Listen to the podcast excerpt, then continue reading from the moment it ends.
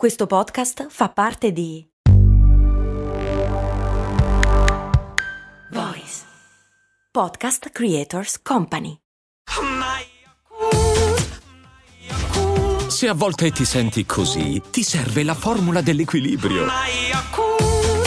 Yakult Balance, 20 miliardi di probiotici LCS più la vitamina D per ossa e muscoli. Benvenuta Silvia, l'ultima iscritta al patreon.com slash cose molto umane. Non che l'origine del termine chiave inglese sia particolarmente difficile da trovare volendo, ma Maurizio mi chiede da dove viene e io rispondo come sempre ai miei patron.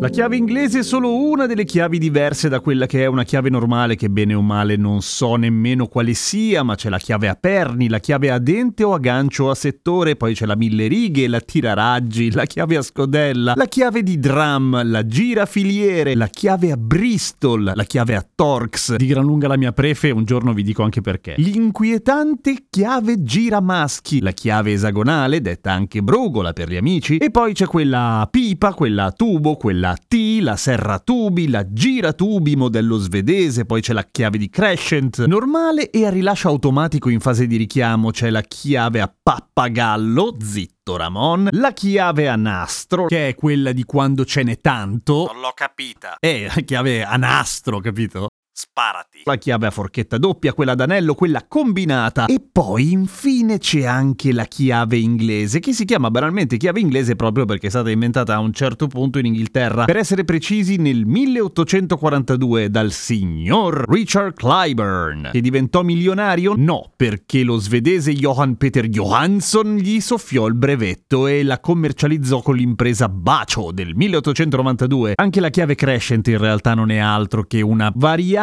sul tema della chiave inglese. Cosa curiosa della chiave inglese, in realtà ve l'avevo già raccontato in una puntata di mille mila anni fa. Durante il ventennio fascista in Italia, siccome c'era grande paura dei termini che venivano dall'estero, la chiave inglese era vietata. Era vietata chiamarla così, non usarla naturalmente. E come si chiamava?